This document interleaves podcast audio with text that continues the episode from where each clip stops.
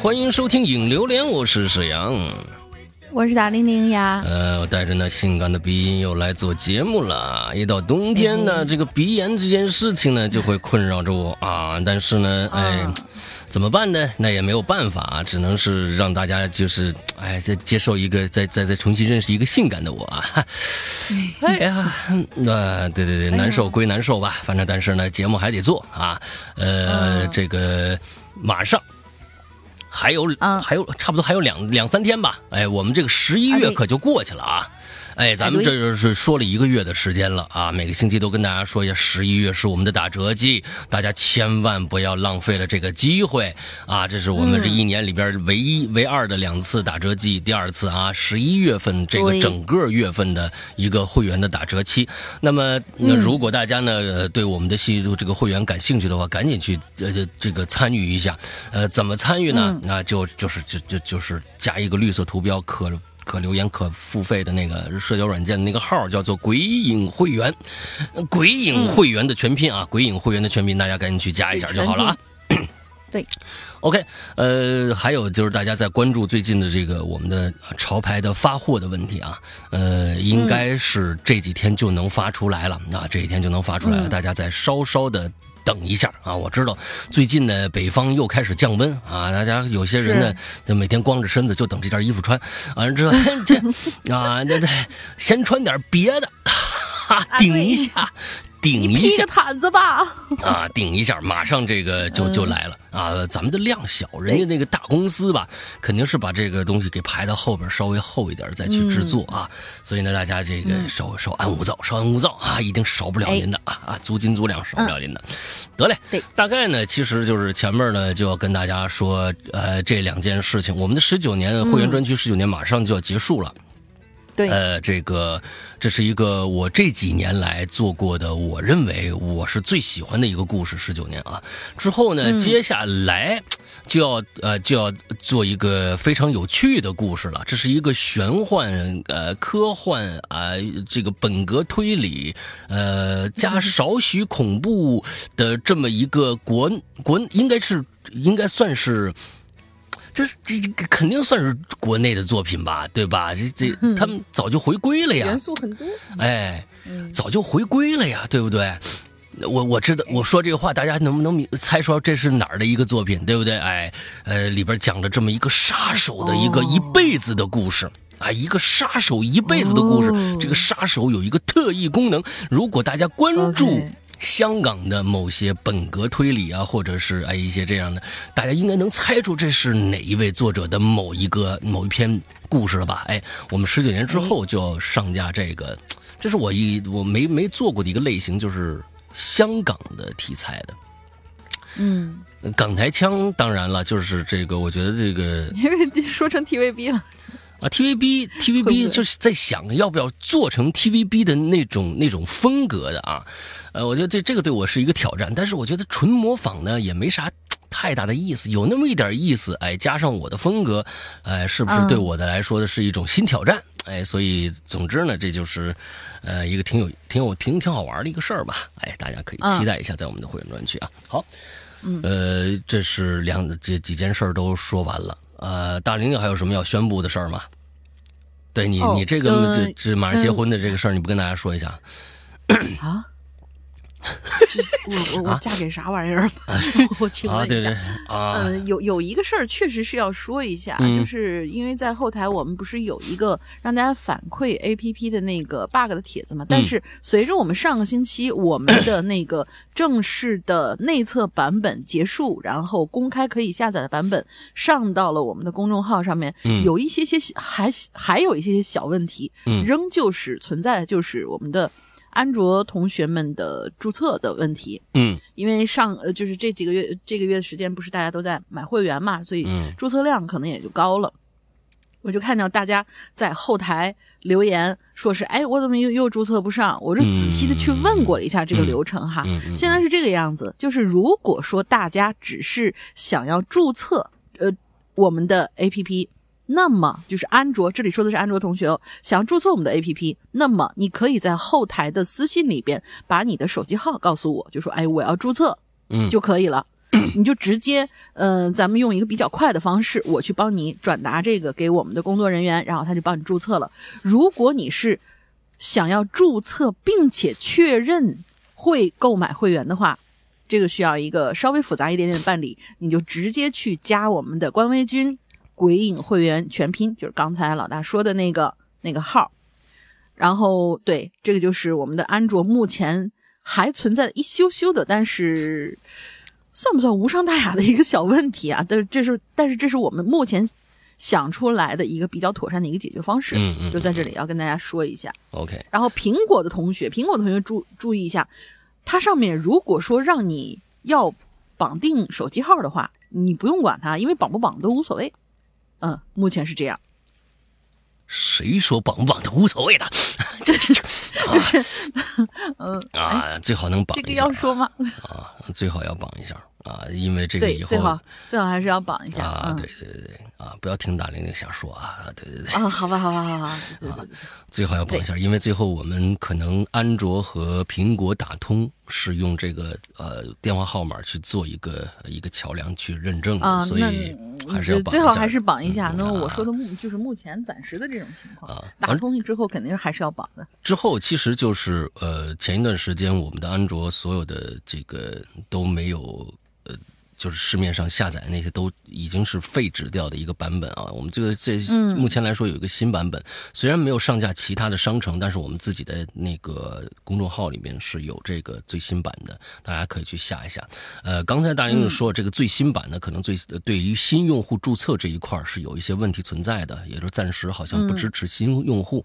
不过呢，我们跟工程师那边反映了，完了之后我们这个。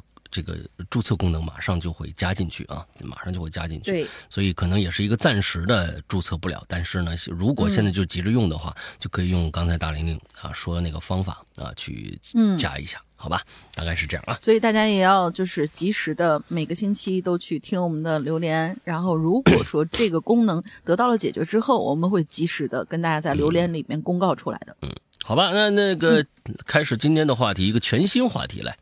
好的，这个我们好久没做的一字诀啊，这次有一个比较有意思的字儿，很有意思，叫“捡”。那天突然想到了，就这个是什么“捡”呢？捡东西的“捡”啊。因为这个字儿对于人类来说，我觉得算是意义非凡吧。因为除了抓之外，我感觉大多数人第一个学会的动作可能就是捡吧，就除了抓啊，然后就地上有什么东西，哎，捡起来看看。我是觉得这可能跟家教有关，这是这个这那个龙鳞他们家就是说你出去不捡东西回来就算丢，你知道吧？哎，这是这是郭德纲老 说的话，他们家就是这么教，所以说他对捡这个词就是学的第一个动作就是捡。不是啊，因为因为现在很多就是就包括以前那些原始人都是哎有个什么东西哎捡起来看看这个东西能不能吃啊什么的，能不能带回家？你们感觉就是捡起来看看啊，家里跟你的家里小时候是跟你说要不仅要捡起来，还要放嘴里面试一下是吧？但是我觉得好多好，我但是我我感觉好多小孩都是拿起东西来，先在嘴里面啃一口。哎呦，那可 我可跟你有大相径庭啊！哎呀，这个东西啊，哦，好吧，嗯，反正就是。感觉就是会走了，就是人人的整个这个过程嘛，就感觉是会走了，捡起来就是。呃，现在小孩有很多地方还保留，就是抓周这件事情，就是看你长大以后会干什么呀？就是会走了，捡起来抓周的物品。父母说：“哎呀，这个就决定你的未来啦。”当你会跑了之后呢，捡起来那些好看的小石头，就像是宝藏一样，能玩一整天。嗯嗯，如果你在学校食堂里面排队，发现呀饭卡丢了，但是。但是捡到他你的饭卡的，居然是你心仪已久的那个男孩或者女孩啊，或者在下班路上被流浪猫猫狗狗贴贴，哎，从此你就有可能哎心一软，就为自己捡回了一个家人啊。当然呢，也有一些捡到很诡异的东西，比如说就我们之前所聊过的那种，呃，台湾地区捡红包回家啊，对，红包回家，还有。我们看社会新闻里有一些喝醉了被捡尸的，这个就很危险了嘛。什么叫捡尸？当啊，什么叫捡尸啊？这是就是一个词儿，就是有一些可能，呃，心怀不轨的一些人看到那些，比如说三里屯什么出来，呃，就是喝多了的一些小姐姐，然后就哟，姑娘你没事吧？我带你，我送你回家呀。然后可能就会发生一些不太好的事情。为那为什么叫捡尸呢？就因为他最嗯，就是躺那儿挺尸了嘛，然后这个行为被叫做捡尸。我靠，你这这这，你这黑话学的真的是现在一溜一溜的，我们都听不懂啊！这个这这这叫捡尸啊啊！呃，真真的这这这个这个行为叫做被捡尸，所以就是大家还是少喝点啊，出去以后，或者说在你等公交的时候啊，呀，捡到了钱，现在可能不太多了，都大家都有卡或者说扫码什么之类的，但是以前口袋里呃。就是你掏出一块钱的时候，两块钱的时候，可能掉出一些什么块八毛的那种，呃，就被人捡到了，感觉哇，我今天捡到钱了，运气真好。但是呢，回家以后，爸妈会跟你说：“哎呦，你捡到的是别人的霉运呐，赶紧把这钱花了吧。”哦哦哦。又或者啊。我们你看看大玲玲对捡这个事儿有多有研究，写举了多少例，这都是他干过的事儿。我跟你们说，嗯，捡尸说不定也还得往我们往我们自己的话题上面引嘛，就是还还有那种什么，哎呀，呃，打扫马路的阿姨啊，然后捡到了一袋子碎肉，但是掉出来的呢一根手指头，但是不是动物的手指头，所以就是对于捡这个事儿，大家有没有什么可聊的？看看。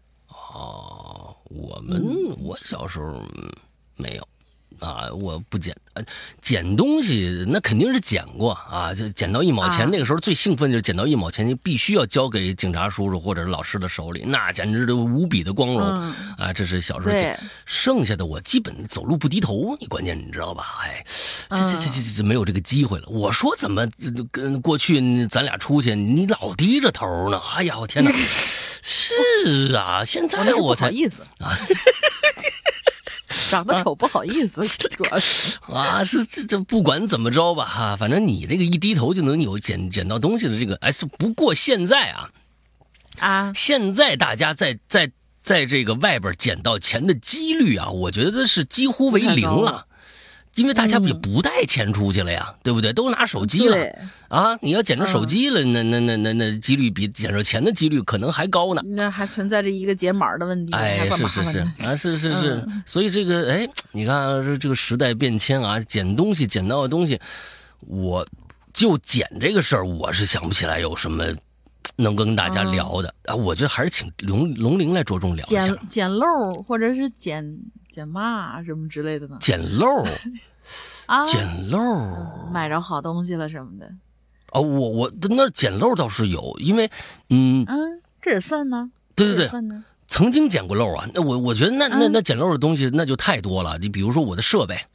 啊，我自己的那个音频设备，我做活的设备。你比如说，我我这边正好，我我大学同学就是做做整个的这个很多品牌的音频代理的，比如真力啊，还有这 Softube 啊，还有 UAD 啊、SSL 啊，这些他都代理。那那年他们做展会，完了之后，我我就我正好想买一块这个声卡，完了之后我就问他，你们那儿的价格多少？他说我们正好做展会，有一台机器是展品，啊，展品下来你要不要？嗯，就是全新的，几乎。我说我要啊，能便宜多少啊？我说他差不多能给我便宜三分之一呢。哇哦！哎，那就叫对我来说就是捡漏了啊！哦，对，好大漏啊！这差不多是一万多的东西，你想想，一万多的东西，那那那块声卡，完了之后捡漏三分之一，那我好家伙，那省出钱来，那那那那省省出两三千块钱呢，那不错了。哎，就就那是最对这种捡漏，我就也也也就这个了。啊，也就这个了，这这没有什么特别稀奇的那那种捡漏啊。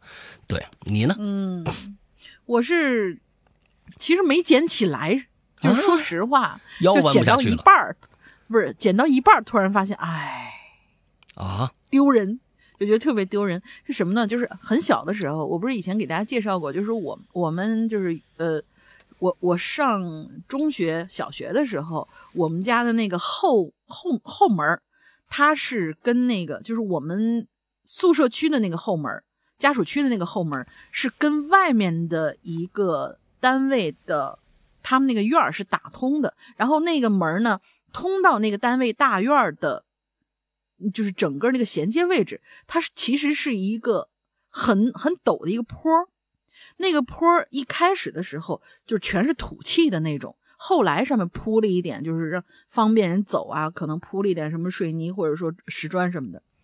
它以前就是一土坡，我们呢就几个小孩儿就耗在那种那种坡上面吧，骑着自行车往下冲，就觉得特别爽那种。啊，就那坡啊，它只要一下雨就。呃，就是什么乱七八糟那些东西就堆上去了，但是呢，平常人走来走去，就是又上面又多了一些可能土啊什么之类的，所以它那个地方感觉就是一个一个土堆，厚厚的一个土堆。我们呢就喜欢从那个，因为每天都从那儿走，然后就喜欢低着头，哎，今天这儿抠出来小石头，明天抠出来小石头。就那天啊，我是背着书包回来之后。在那个位置上面发现一个硬邦邦的、圆圆的一个东西，哎，我说，呀，这是什么东西呀？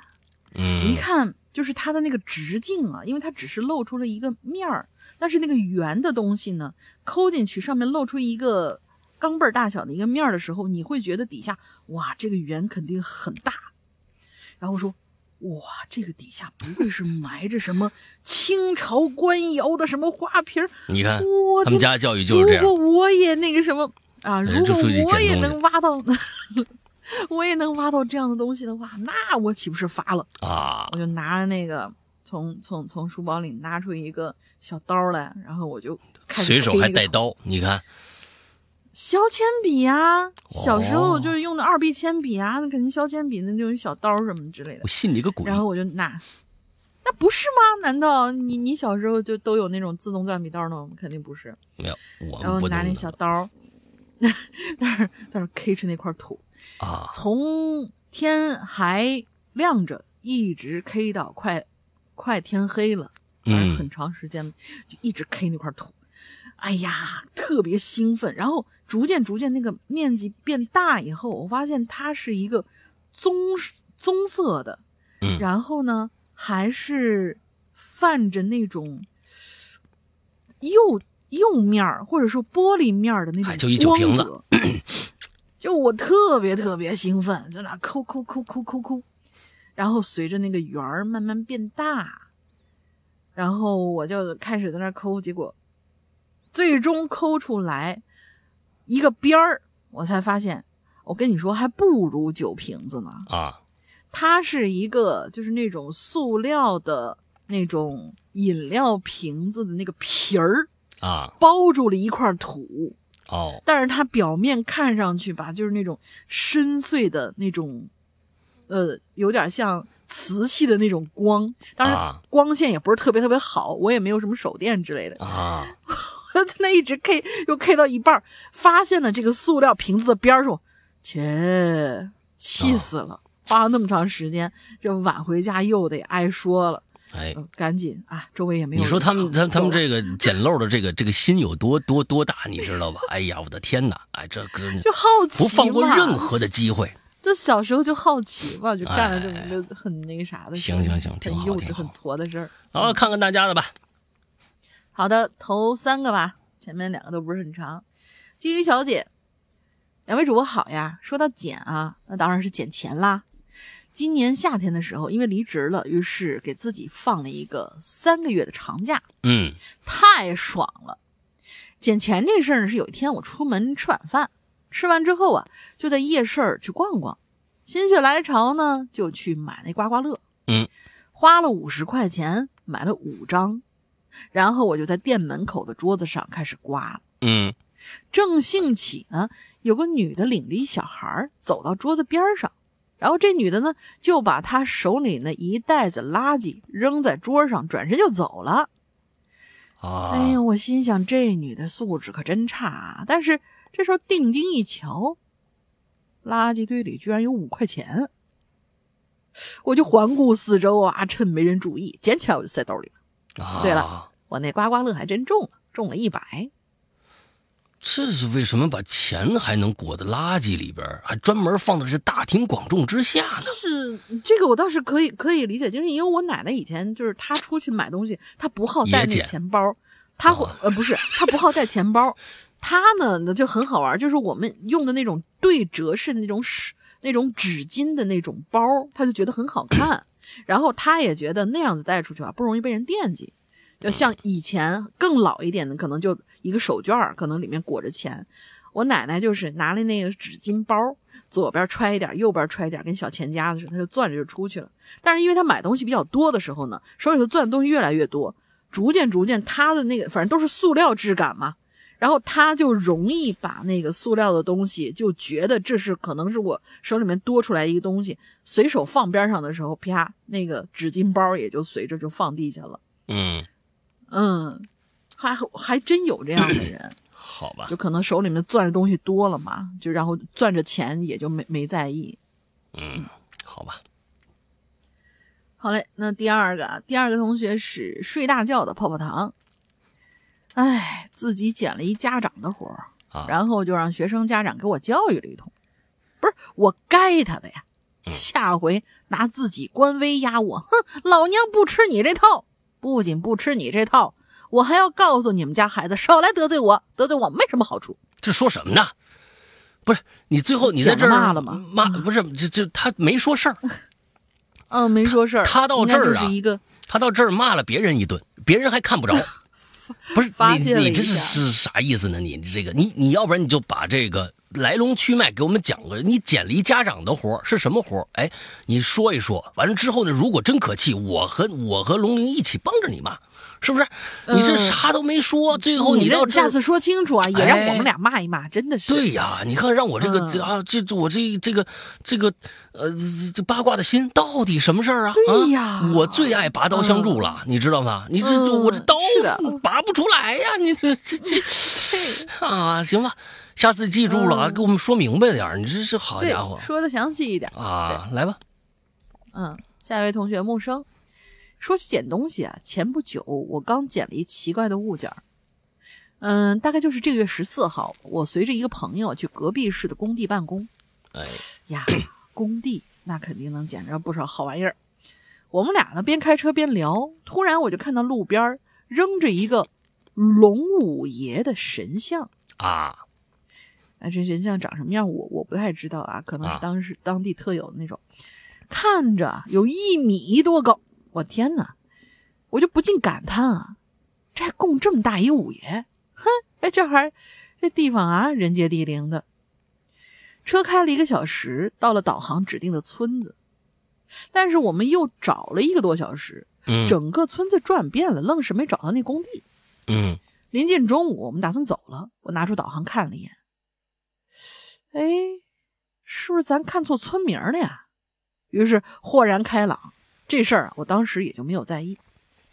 当天下午，我去找另外一个朋友，这里叫他小凡。我突然想到了，我突然就提到了上午见到那龙五爷像。我就跟他说呀：“这个某某市啊，真叫一人杰地灵，路边都供着一尊一米多高的五爷像。”嗯。但说到这儿，我突然觉得哪儿不对，因为不是供着，因为前面没香炉啊。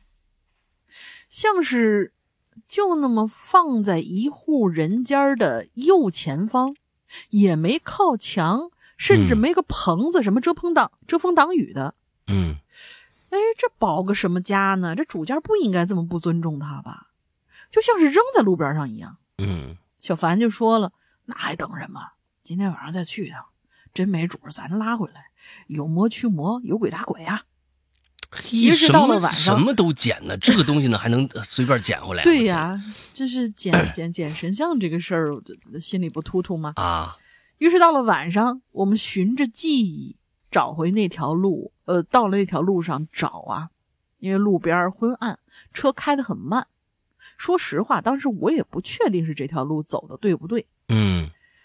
结果功夫不负有心人，我们还真找着了。走近了一看。这神像身上除了有泥土之外，还有几块柿子皮，还有鸟粪。嗯，确认了，应该是被人扔在这儿的。然后又感受了一下这神像里的气场，嗯，没有邪气。哎，不是这玩意儿，你能不能感受到啊？啊，是啊。这小凡是不是有点什么本事，能够感受到这里面是什么邪气之类的？啊。最后啊，四周转转，看有没有摄像头。哎，没有。然后我们就麻溜的把那神像装上车，一脚油门就开走了。路上我还调侃呢，说这个是不是叫强请啊？请了一尊神，请了一尊神回来啊！哎，小凡，要是没你在，就凭我这老实脾气，我是断不敢这么请的这么利索。小凡就说啊：“早就说你们家那五爷像啊太小，你看吧，人家自己给自己找了个大的替身啊。哎呀，这可能就是缘分吧。那天如果没有看错村名，我们也不会经过那条路，也就不会看到这尊神像。但是我呢，一直觉得这个神像有点凶，不知道为什么。第二天为他洗刷干净，又呃洒净。”护住五官，看着他，我好像明白了，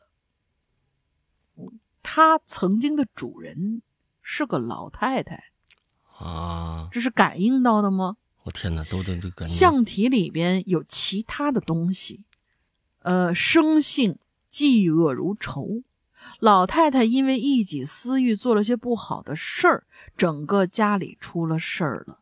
老太太一年前去世。半年前，家人收拾院子时候，多少有些怨气，于是就把这神像扔到了门外头。嗯，不知道我的言行是否会获得他的赏识吧？就让他作为一个督察，随时监督我的表现。呃，故事就到这儿啊，文采有限，故事略显平淡，还望各位海涵。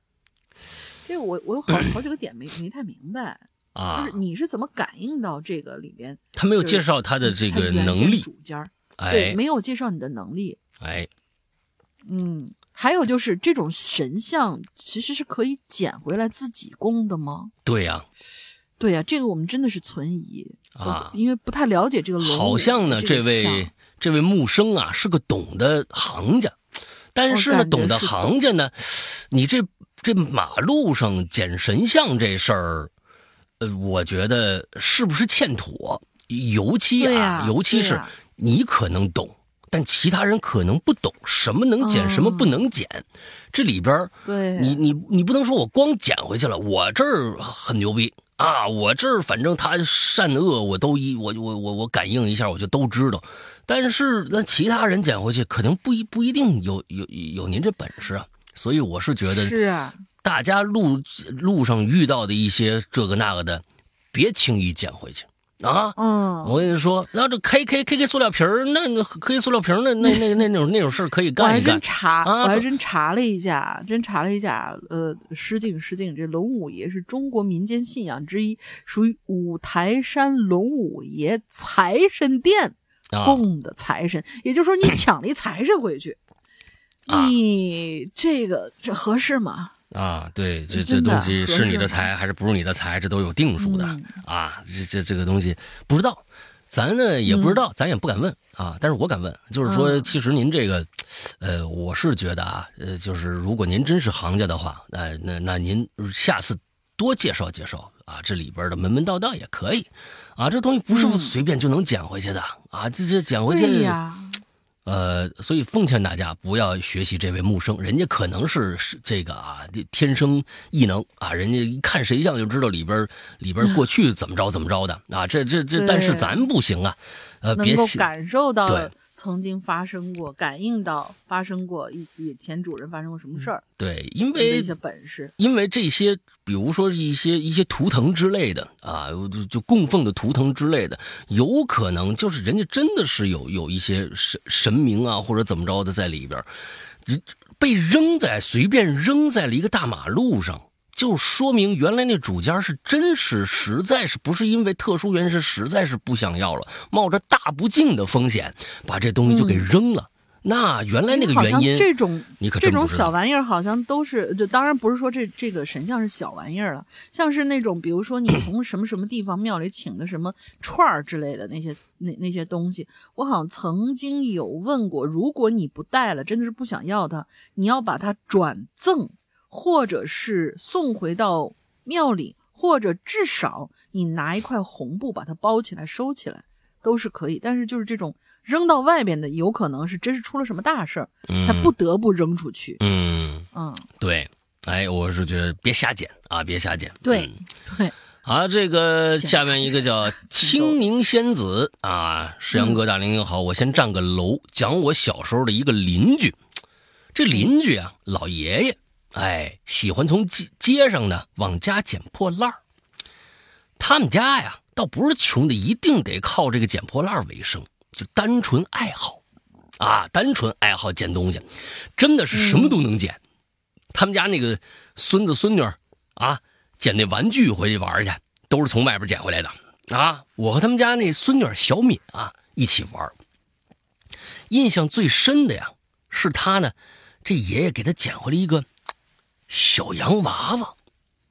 哎，横放的时候呢，这洋娃娃眼睛就闭上了；竖起来那眼睛就睁开了。这这这是我们小时候就就有这个洋娃娃，现在应该也有这种了吧？那闭眼睁眼这个太太太简单了，但是这个。洋娃娃被捡来的时候啊，只剩下一个眼珠了。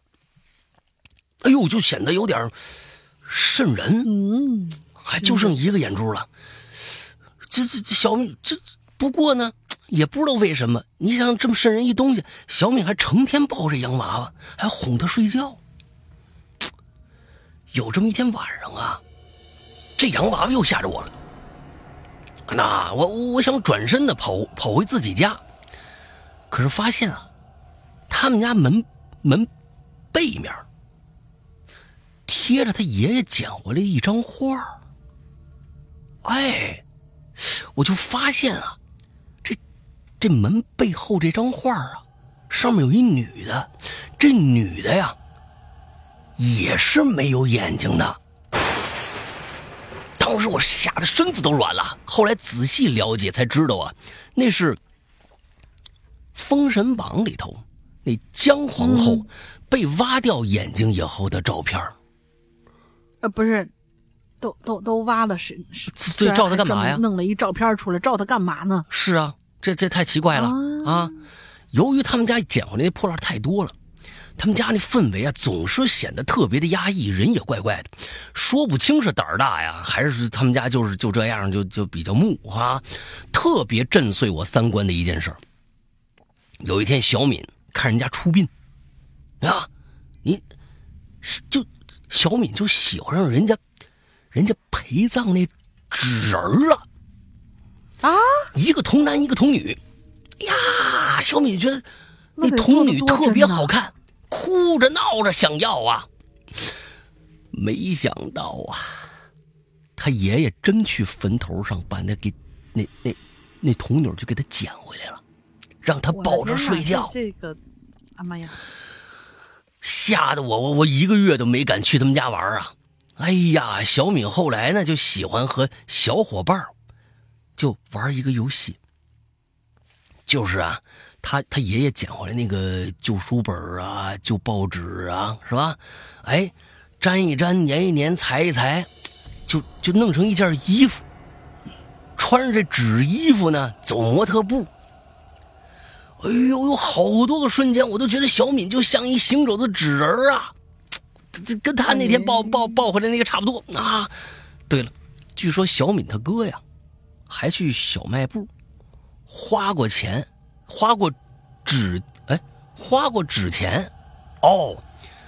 小敏他哥去小卖部买东西用纸钱结账，就是人家坟头上没烧完的那个。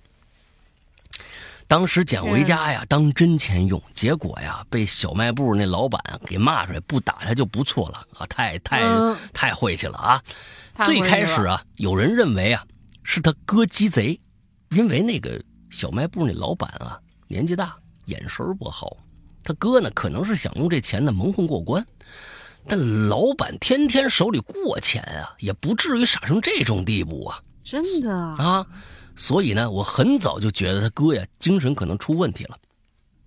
后来我搬家了，许多年后才隐约听到一些他们家传闻，说这小米爷爷、爸爸全都出意外死了，小敏哥哥傻了，四十多岁还没结婚，真是靠这个捡破烂为为生。这小敏的精神呢，好像也有点问题，初中没毕业就胡乱嫁了个人。小敏妈妈最正常，人没问题。人家改嫁走了，远离那个满是捡来破烂的那个家。由于我当时还小，也不太了解他们家到底经历了什么，但是总感觉他们家呀这变故，跟这捡破烂、捡东西、捡旧东西，肯定有什么关联。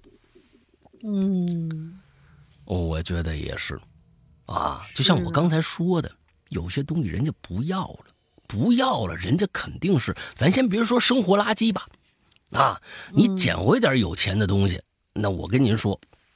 大概率上，这东西就不带什么好的，哎，所以我是觉得你捡点奇奇怪怪的一些什么小神像啊、小铜像啊的，趁早的就别往家里家里弄，那东西还不一定是怎么回事呢。所以，而且你想想，家里全是旧东西，人的那个状态也是跟这个，哎呀，就就是就你你精神不起来呀，有一些。前段时间就是是是哪个新闻里边报的还是怎么着？就是说一个老头老太太，人家自己还是买的房，就是自己还他不是租房，人家自己还是买的房，嗯，就靠捡垃圾。结果那个家里边啊，就什么都不装修，就有一张破床，剩下就他他买了一房，把那那那家当垃圾站了。每天那个邻居觉得这屋太臭了。完了之后，关键是，不是犯臭的这种东西就甭捡了。不，他们家就这么干的。天哪！关键是什么？你知道吧？就是说，就最后邻居报警了。报警以后呢，警察来进了屋一看，我的天哪！就落的全是脏东西，这各种各样的。关键是什么？嗯，他还没法管。这是我家呀，我愿意这么干。关你屁事啊！哎，说是他他他这还真有道理，啊，这这你说那只能这东西你抓不了人家，你只能劝人你别这么干了，批评教育，但是没用啊。哎，有些人专真的是愿意就这么就真的是觉得垃圾是好东西，当然我也不觉得垃圾，垃圾确实能变钱，但是你你你家里自己不要个正常生活，这样我也觉得是真的是服气了。啊，这是我估计这爷爷家，这这个就挺像的，全都往家里捡。那我估计家里面全是旧物件，各种各样的这东西，那能好得了吗？嗯，对不对？好不了啊。嗯，哎，行吧。啊，今天咱们我觉得这个，啊，第一个这个青灵仙子这故事啊，我觉得还挺有意思的。来，再做做一个备选啊。哎，来下一个，下一个 outsider。嗯，声音帅气的石阳大哥好，可爱大玲姐好，我是。等一下，等一下，等一下，等一下，等一下，等一下，等一下啊！怎么了？等一下，你这个就就非常针对性，非常的强了啊！哎，声音帅气而已，后面是可爱。你见过大玲玲吗？我先问问你，你的这个可爱是从哪来的？哎，声音帅气，你没见过我吗？我那个直播呀什么的啊哦，你看了以后就觉得只只是声音帅气吗？哎，我跟你说啊。我跟你说，你写这些这些这些，记仇还小心眼儿。哎，跟你说，你 outsider 啊，我记住你了啊，outsider。好的，他是会员，咱们翻翻他是谁吧。哎，反正我跟你说，这好，这我跟你说，这种前面的这这种评价呀，不能随便写的。我跟你说，哎，稍差有点差池的话，我跟你说，你影响啊，影影响你一辈子。我跟你说，啊，来来看看后面写啥吧。嗯，呃，我是县男。好激动！潜水很久久久啦，我终于进组织了，还办了会员呢。每次听留言都在幻想我在留言的时候打字的画面。先道个歉哈，我这故事肯定不太切合这期主题。太阳是要个大龄莫怪啊！我刚关注公众号租房，就是呃，光刚关注公众号的时候，租房这个话题刚好就结束了。然后闲言少叙，那他应该讲的是一个租房的一件事儿，我感觉啊。应该是二零一七年或者一八年的时候，啊，我是零零年的，那时候也就十七八岁，嗯，记不清楚，不，记不清了，不知道为什么，我记忆力不太好。一六年我父亲因病过世，我就被从东北，呃，我就被从东北来河北给我爸办理后事的大伯。嗯，呃，这是解释一下啊，我是东北人，在河北出生，然后就一直在河北了。嗯，被大伯呢就送到我妈那儿了，因为原因呢是父母在我六岁就离婚了，母亲也早就嫁人了，有了新的家庭。嗯嗯嗯我和继父不和，总是离家出走。这老一辈儿的父母不会和孩子们沟通交流，或多或少也不会教育孩子。我父亲到过世也没跟我谈过心里话，或者正式的好好沟通过一次。嗯，继父也是这样，他自己有个儿子，比我还小，还是自闭症。不过呢，小孩儿比较听我的话，当然有时候我也自闭了。不过我总是要自己面对生活，所以表现的要比这个所谓弟弟要强一些。嗯嗯嗯，就是果然哈，这个听说人喜欢的人都是同一个类型的。嗯，他这妈妈可能就是两任丈夫，感觉都是一个类似于这样这样的性格。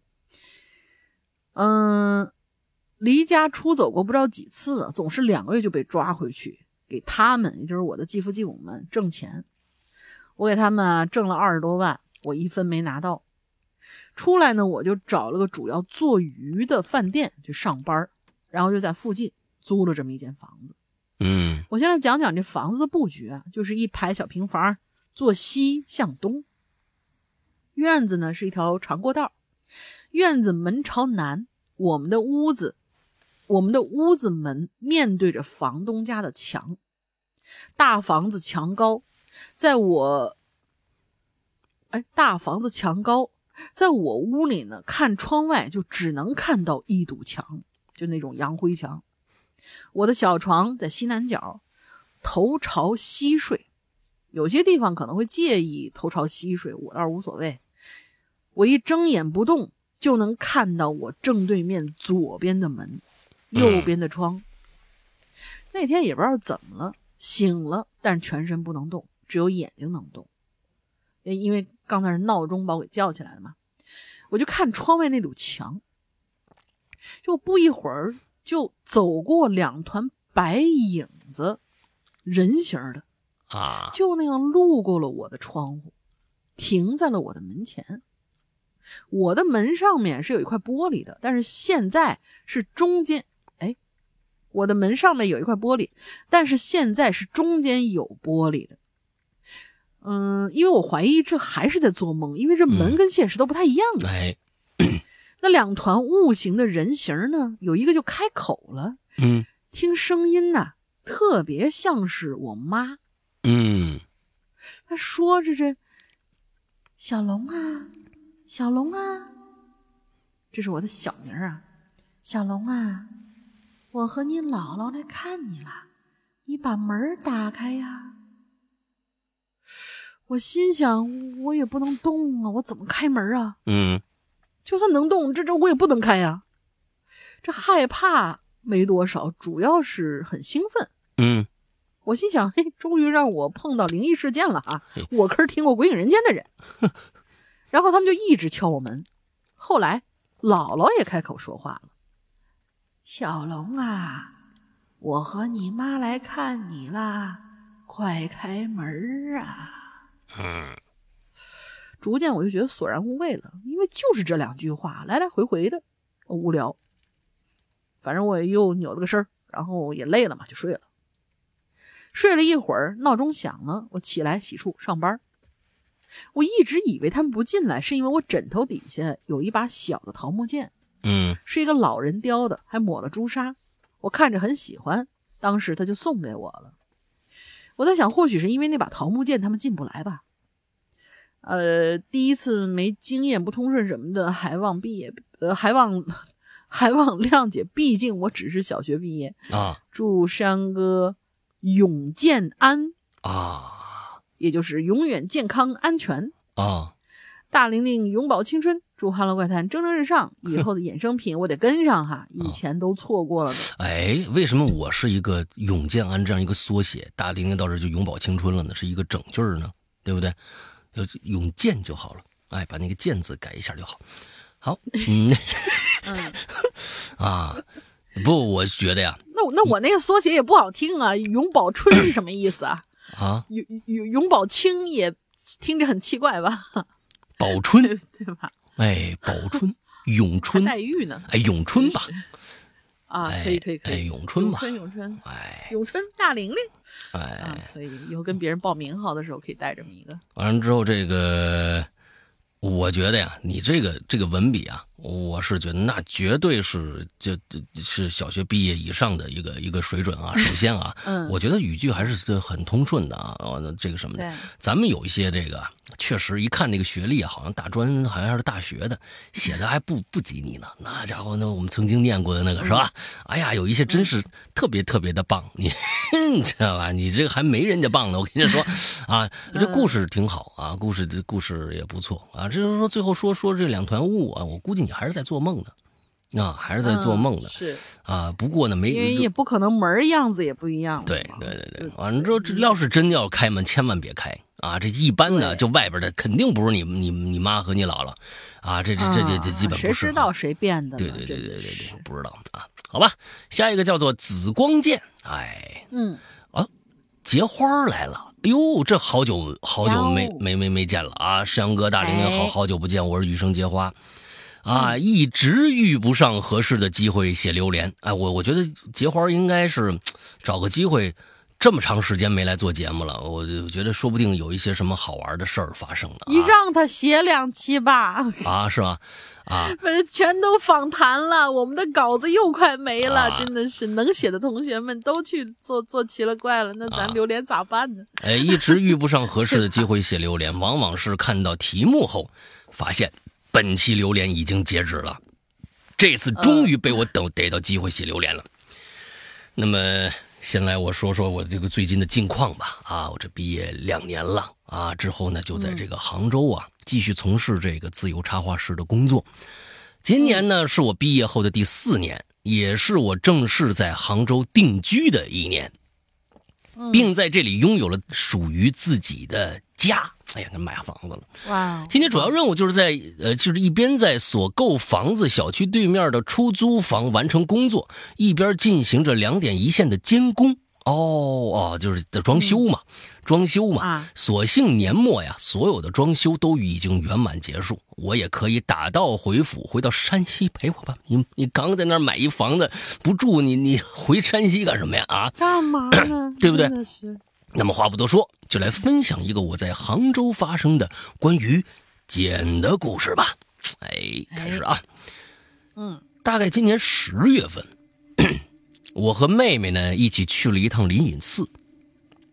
由于我们俩呀对这个啊魔岩石刻都特别的感兴趣，所以第一站呢就直奔飞来峰。哎，要去过灵隐寺，大家都知道啊，因为我们不是这个节假日去的，哎，游客也不算多。所以呢，不用排队，顺利进入景区。哎呦，飞来峰那是一个漂亮啊啊，环境优美啊，绿树成荫，空气也清新。嗯，由于石刻佛像啊都是建在这个石窟上的，哎，因此呢，要想近距离看到佛像，就需要走这个石梯或者石坡上去。这时候啊，我妹跟我说了，她说呀，她想捡一颗飞来峰的石头。留念，那我知道他有去一个地方就捡一块石头那种一个爱好啊，就会说那行啊，那咱们就路上看吧，啊，看看能不能找着这个小石头好看的。哎，在这个我们路上选石头这个途中啊，我拿起手机啊录了很多的这个佛像的这个视频。那中途呢，不小心呢，我就磕着膝盖了。所以就在就就在一个地方啊，我们说是歇一下，哎呀，揉揉揉揉膝盖。妹妹呢也正好在那儿啊，挑选好了一个石头，带回了家。嗯，可自那天起，我和妹妹就接连接连遇到一些倒霉的事儿了。起初是当天下午，妹妹就接到快递公司电话，对方说呀，她有一快件丢了。然后当天晚上我们去看电影，路上堵车，我们迟到了四十分钟啊！这电影少看一半啊！起初呢，我完我我们完全没把这当一回事儿啊，觉得这八竿打不着事只觉得倒霉的事儿赶一块儿了。可是接下来的一周可以说是诸事不顺，先是工作上和甲方起了很大争执，因此闹得很不愉快。而这事儿呢，在我的工作生涯中几乎从来没出现过。而妹妹呢，在我们从飞来峰回来以后，就开始这个感冒打喷嚏。我们去商场回来，发现她带了两年多的一手串还不见了。在家里点外卖，和外卖员说好了放门口，结果出门什么也没看着。打电话问外卖员，对方回来找了一圈也没找着。最后啊，倒还人家还是算负责，把钱赔给我们了。我去对面我买那房子监工装修啊，拆快递对家具的时候，哎，小刀断了，把手还划一大口子。哎呀！去医院包扎啊，这这个还打了破伤风的针，就这么着，这个大大小小的事儿，一周里边发生了十几起。哎呦，那一周我和我妹妹过那叫一个浑浑噩噩呀。有这么一天晚上，我就做了一梦，梦里头啊，我我在那爬山呢，山路很窄，啊，一圈圈的向上这个延伸。我发现，我爬山呢，这这我这这侧边啊，就是一个个的那个石窟。石窟里边有各种各样的那个石刻的佛像，但是所有石像的脸都是圆的，光头，没有戴帽子，造型呢和我们知道那弥勒呀很有所不同。他的坐姿呢很特别。怎么呢？一条腿呀，是类似大多数那个佛像一样，哎，呈这个盘着腿的一个状态的，而另外一条腿是垂直向下，保持着坐姿，就相当于盘了一半的腿。另外一个就是相当于坐床沿上，大家就这么想，坐床沿上，一个腿盘着，一个腿在在在前面耷拉着。哎，我总觉得这石像看起来有点眼熟，但是在。发现所有石窟中的石像啊，都长一张脸的时候，就这所有他梦中的石窟里的这个脸都长一个样子。嗯，梦里的我就有点慌了，就开始在梦里头开始啊原路折返，但无论我怎么走都走不到头。后来我醒了，还好我醒了啊，嗯，我就告诉我妹这梦，她就惊在那儿了，就说。他也梦着这个特殊的佛像了，只不过地点是在一庙里头，佛像很大，前面摆着香火。据他所说，梦中的他呀，觉得看到这座佛像啊很不舒服，所以没有拜。然后我们就回忆起最近发生的事儿来了，就发现呢，所有这些事儿都是我们从飞来峰回来以后发生的。我心想，这不应该呀！飞来峰不是祈福的地方吗？然后啊，我就搜飞来峰的一些相关的一些资讯，啊，想看看网上的攻略啊，说里面有没有什么一些特殊的注意事项什么的。然后就看着梦里头觉得有些熟悉的佛像了，也在那个时候突然意识到了在飞来峰见过的这座石像。但人们对此评价并不好，因为这座佛像的原型啊是妖僧杨莲真家。我不知道念念对不对啊？杨莲真家，妖僧杨莲真家，对，杨脸真家。哎，这这这这人，你你查查看，他是不是真有这么个好人啊？妖僧，妖僧，他都干过什么呀？啊，他是一名元代的僧人。曾任元朝江南释教的释教都总，呃，释教的都总统，掌管江南佛教事务。期间欺压百姓，挖掘南宋帝陵，并弃尸荒野。相传他呢，还将宋理宗这个头颅啊，做成一大酒盅。你多狠这人啊！看到这儿啊。我立马打开手机相册，开始翻那照片和录像，结果我就发现，我当时磕破膝盖休息的那个位置，正对面就是甄家的石像。妹妹从飞来峰拿回来那石头呢，也是在这座石像附近捡的。后来，我们就把这石头给扔了，就再也没这样接连的倒霉的事发生了。说不定你这石头，说不定是不是人家上面那个石窟里边的一部分呢？不知道。对呀。哎，在这之后啊，我工作的事情也就变得顺了。和甲方沟通后呢，我们找到了一个很好的解决办法，后续的工作也很顺利。这个故事在这儿就结束结束了。另外呢，等今年的工作告一段落，我会整理一些。哎，你看近几年发生的故事，联系石阳哥做一期奇了怪了，太好了，赶紧联系我，联系我。行，最后来还是得来。祝这个《哈喽怪谈》。越来越好啊！石阳哥和大玲玲啊，万事顺意。还有就是大玲玲劝你别乱捡东西，这样对你不好。嗯，好啊啊，这这这，你看人家多好，人家还还提醒你不要乱乱捡东西，知道你家这这你你这有这个这个这个陋习啊，对吧？现在还在捡东西呢。哎，挺好挺好，这这个故事的那无疑就肯定是今天的这个这个最佳的这个备选之一了啊，写的很生动啊。哎，这东西。圆脸的一和尚，看来啊，这个叫叫什么呀？仰脸真家。我查，我查到了那个佛像，你你要看吗？我发给你看。你你我我我在我这儿也能查呀，待会儿我我自己看一下啊啊，是一个圆脸的，很很怪异。对，哦，是吗？哎，看起来像是那种不像我。他是他这块石像是是在那个不像好人呢啊，这他是在飞来峰那那那个的真真真迹吗？还是怎么着？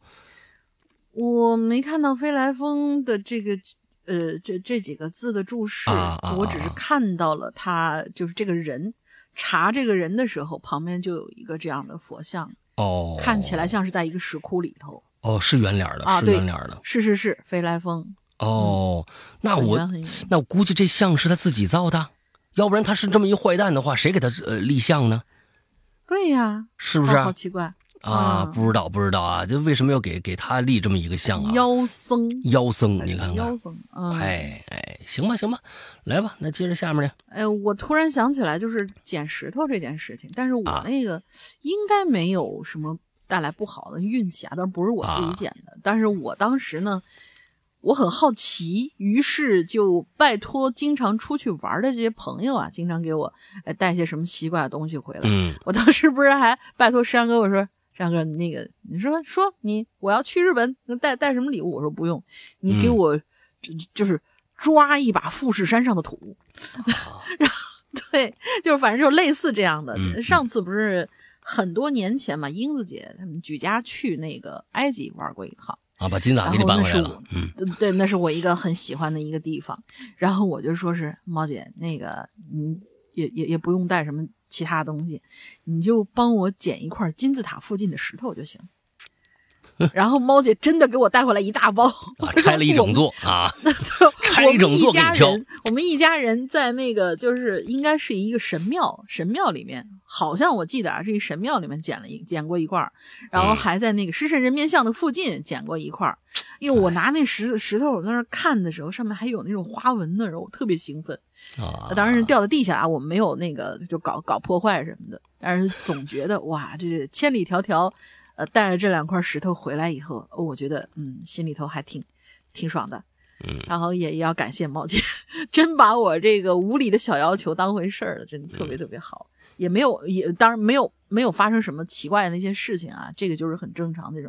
但是像如果说你们遇到这种比较邪性的，或者你不知道它的来头的这种这种佛像，我觉得还是少来少见。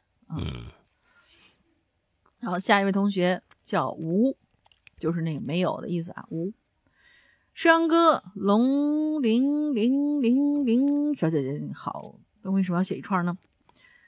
你们捡过骂吗？啊，捡过吧，应该是。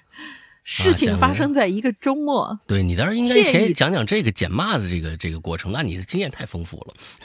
啊，我我，来吧，不是我我我我啊，我我不往心里去，主要是啊，对，所以就不敢了，嗯嗯啊，我也没有啦，真的是，嗯，他说啊，事情发生在一个周末，惬意的躺在沙发上刷着某音，一个关注很久的主播在直播间里卖花卉，嗯，我就看上了一束大概二十元的一束雪柳那种植物。快递是从云南发往北京的，想着北京冬天很冷啊，我就在直播间里问了一嘴啊，我说快递发往北京，植物会在路上冻坏吗？嗯，呃，冻死吗？结果这主播急眼了啊！北京，北京不发，我们最不爱跟北京人打交道了，北京人事儿逼，你买我也不卖，然后就把我账号拉黑了。啊，不是，我这这骂我简的有点咎由自取了。他而且拉黑之后，他不仅骂北京人，啊，平平常通过直播全国各地都骂了个遍啊，也因为他爱骂。还吸引了一些兴趣很独特的粉丝，呃，包括我在内啊。他在直播间呢，换着花样的骂别人时候，我甚至有点窃喜，还有欢乐，心中还大赞：“我说这人哈，骂人也能骂出境界花样。”结果如今自己被骂了，才知道，切，你自己有多双标。嗯，形形色色主播们为博取流量，做出各种各样夸张又怪诞的行为，他们爱讲，大家爱看。嗯，我却不肯减骂。嗯，我想谁都不爱捡骂吧。可是我们又不能事不关己，可是我们又事不关己，高高挂起的姿态，拧巴着听了那些低俗的趣味粗口，又虔诚的祈祷啊，不要骂到我自己的头上啊。嗯，而这种扭曲又纠结的行为，在我们身上简直就是时时刻刻发生。哎。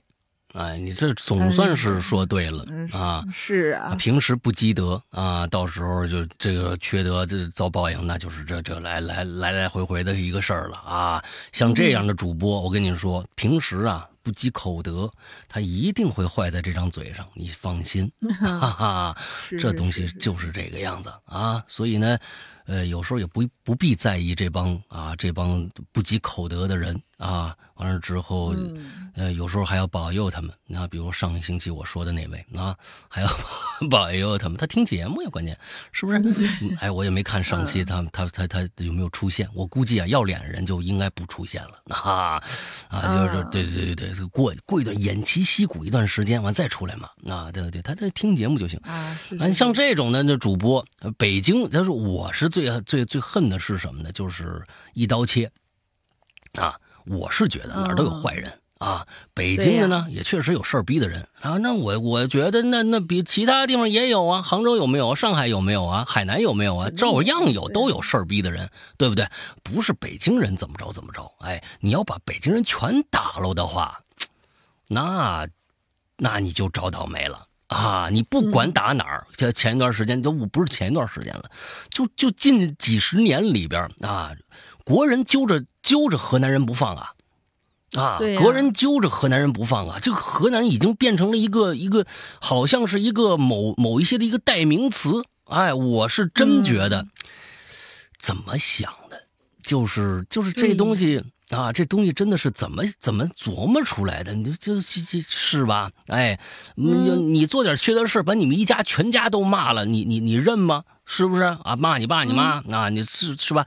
那不是这么着嘛？哪儿都有坏人，哪儿都有不好的，干嘛就一一锅端呢？这种那你就等着一被一锅端吧。嗯，我估计这主播说不定现在已经不在了啊，啊，不是不是人不在了，是这个不就这个号说不定不在了，做不下去了，做不下去了。他总他是他是靠着骂别人啊来给自己挣，你骂的人越多，到最后你你真的是真的是就就完蛋了啊！尤其是我是觉得有一些咱北京自己的，可能呢也爱看这个，哎骂别人的，觉得挺挺挺有意思。但是当他骂了北京人以后，你还自己怎么想啊？你肯定就取关了呗，也就也就拜拜了。越骂人越少的，不会越来越多的，相信我啊！不积口德这种人，嗯，来吧，下一个一帆风顺。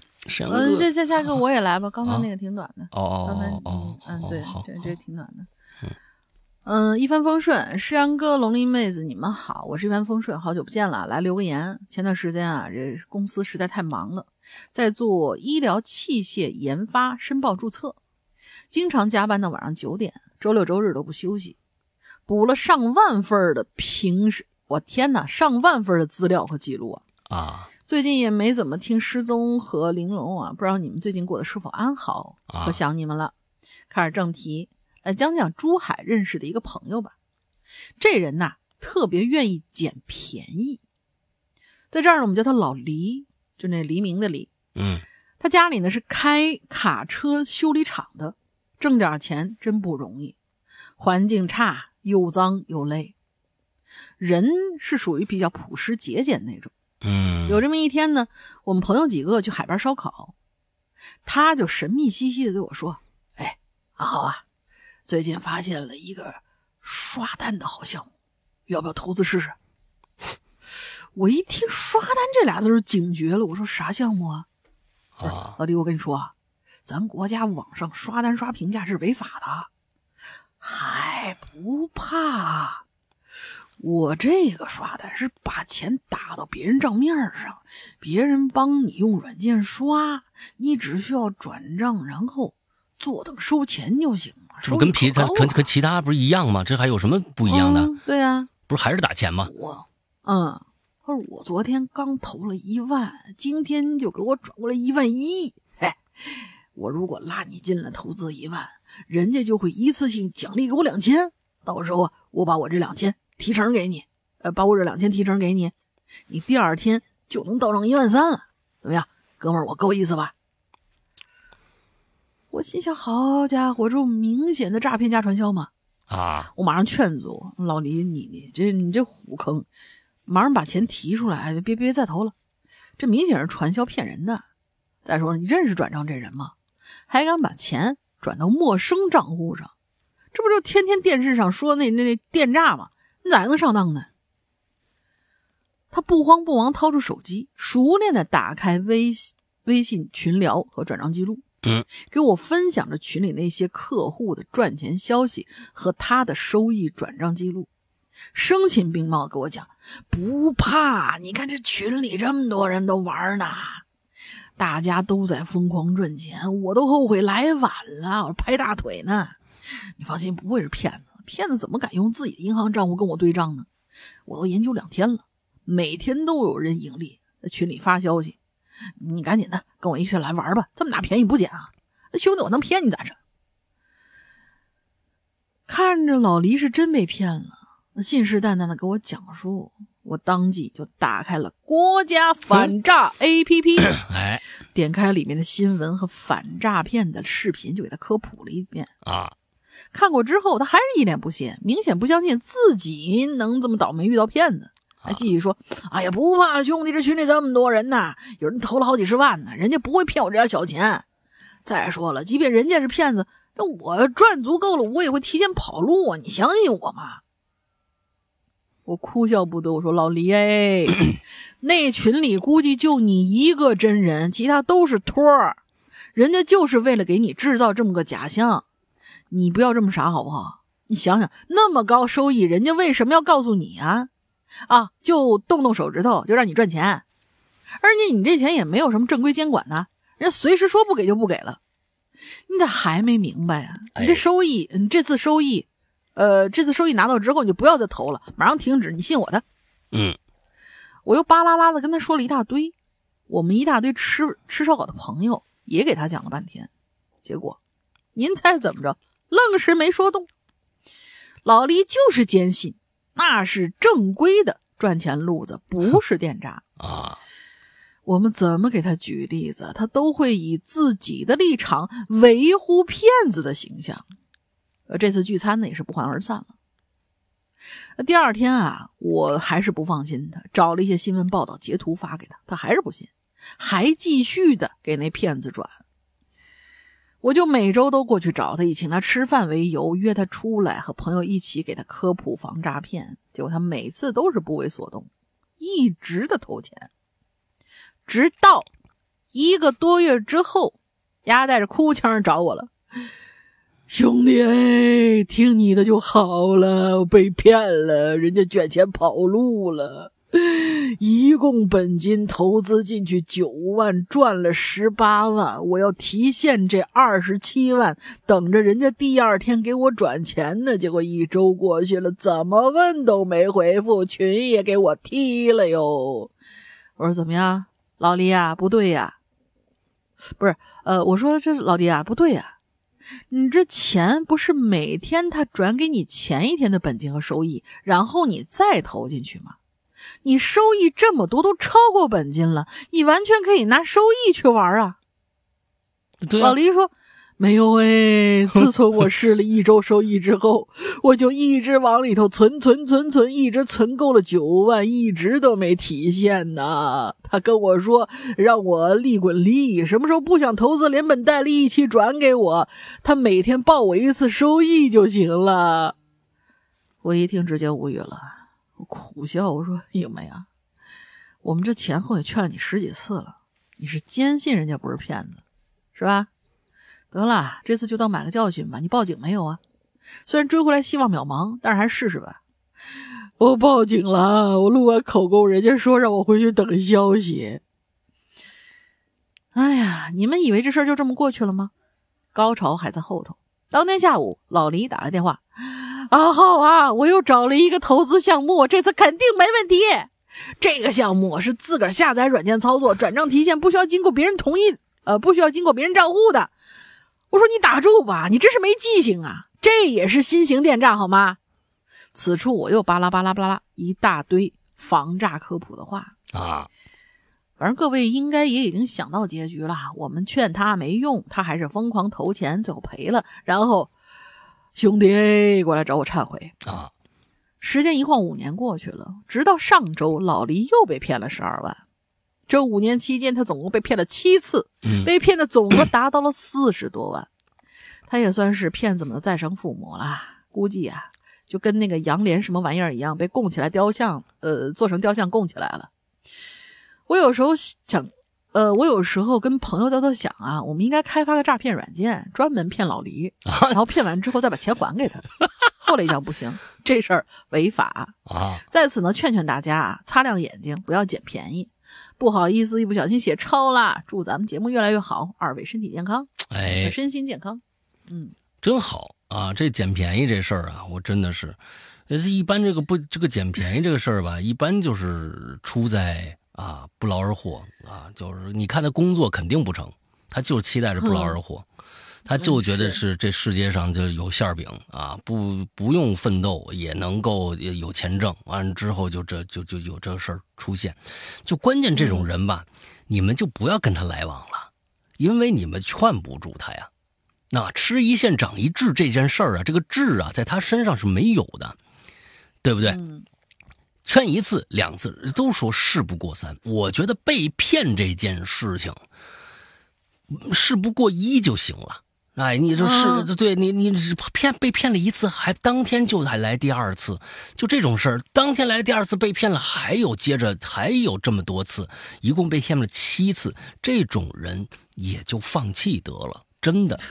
真的是何必呢？何必呢？对呀，哎呀，这个伤身啊，就是这这个这个你这这个一生气吧，跟他生气还伤身，跟他介绍那么多，你们也知道了，七次他都不信，你们再说多少次他还是不信的，那嗯，那就随他去吧，因为可能真的最后是这东西我不知道啊，我我觉得是也是一种赌性，我觉得这跟赌博可能有点像。是啊。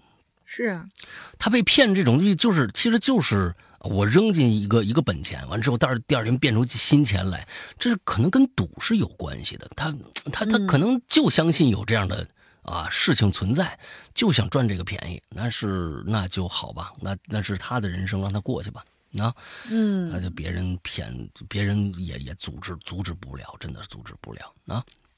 嗯。就跟刚好我昨天就是讲的那那个，就是昨天晚上直播嘛，讲那个故事，然后里面就有一个有一个角色，他买股票，嗯，然后呢赚了，可能因为日本人嘛，赚赚了有上亿日元了，然后别人就说是，那你怎么现在穷困潦倒？他说，嗨。那种时候，你根本就是已经被套牢了。嗯，就是你觉得我还能再赚，然后你就不停的往进往进投。然后如果你没有赚，你输了，你就想下一把我一定会捞回来。所以永远你都会往进投，就是一个赌性在里边。对啊，都其实都是一样的。对对对对，好吧，下面叫阿斯巴甜啊，阿斯巴甜，这是十三年前的事儿了。那十三年前事儿了。当时，嗯，我高中学校对面有一个街心花园那天啊，我从学校里出来，就看着街心花园里围了一群人，我就挤过去了。看了半天，大概是看明白了，事情的起因呢是这样的：这花园角落啊，有那么一个变电箱，这是居民区里面司司空见惯的。可能这变电箱出毛病了，工人要修它。施工的时候啊，发现了一块这么一个大方砖，哎，跟路路岩石啊，就是路边那个那个石头那尺寸的差不多。作为这个建筑材料啊，就就这这这一堆石头就堆在那个变电箱旁边。估计呢，这石这堆这石头也差不多有十几年了。可是谁想到呢？这工人把这石石砖翻过来呀，就发现这上面有字儿，而且是英文的。Ursula Johnson, wife of Charles Alfred Stanley，就是这个阿苏拉·强森，是这个查理·阿弗莱德·斯坦利的老婆，一九零八年死的。哎，他是哎一九哎一哎一九零八年生的，但是死在了一八三九年，也就是说活了三十一岁。这阿苏拉厄苏拉强森就去世了。这是一块碑。这是一块碑啊！十一月十九号，哎，去世的，后面还有日子，就是一个墓碑。外国电影里边司空见司空见惯了，大家心里都明白。可是他，哎，怎么堆这儿了呢？对吧？没人能给答案。啊，你说你在中国，你要挖出一个王八驮着碑来，那那那那棺材板来什么的，哎，都能理解。你挖出一外国人墓碑，哎，这真不多见。这时候啊，就要说说这位置了。我们我们学校对面啊，以前曾经有一个安定医院，哎，安定医院就是著名的。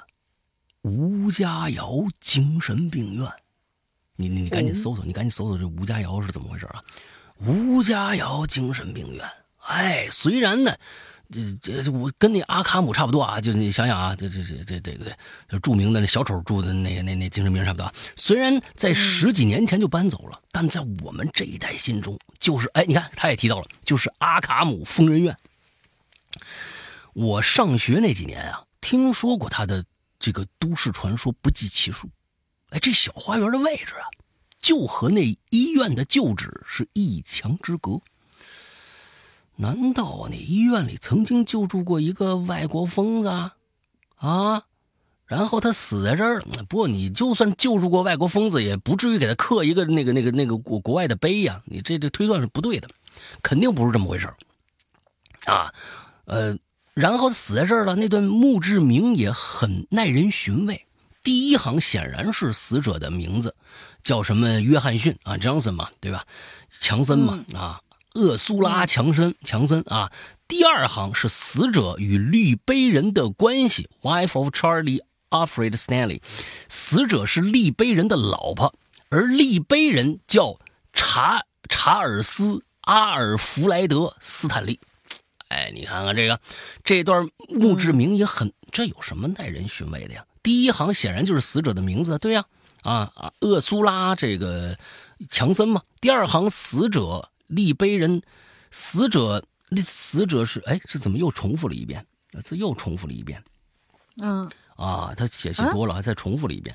再下面一行是死者的生辰，这位女士。刚才我都跟大家解释了，前面啊，是一九三九年十一月十十，不是十九号，是九号，死死死于是一九零八年，不对呀，您这个，您这都写写翻了，亲，您自己都写翻了，生于一九零八年九月八号，死于一九三九年十一月十一号，啊。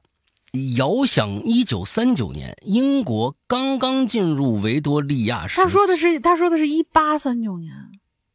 啊，我看一下这个墓碑上，刚才哦，还真是八，呃，真真是真是真是一八三九年。他是跨了世纪嘛？哦，一八三九年。嗯，对。哦，那我看错了，看错了。二十。对对对对，他是一一八三九年死呃生的，一九零八年死的啊。那那那那那，那我刚才看错了啊。哎。英国刚刚进入维多利亚时代，美国一个叫爱伦坡的家伙还没死呢，他活了六十九岁，死于了一九零八年。他死的时候，大清还没亡呢。对了，他是九月份死的，而他的墓碑被人再次捡到的时候，也是在九月，是一百零二年以后的九月。这有什么奇怪的？你不能硬联系亲，您不能硬联系啊！晚上我做了一个哥特式的梦，梦见一张画像，上面呢画着一对外国夫妇，男的一脸胡子，女的女的仪态万方，是一个贵妇的模样。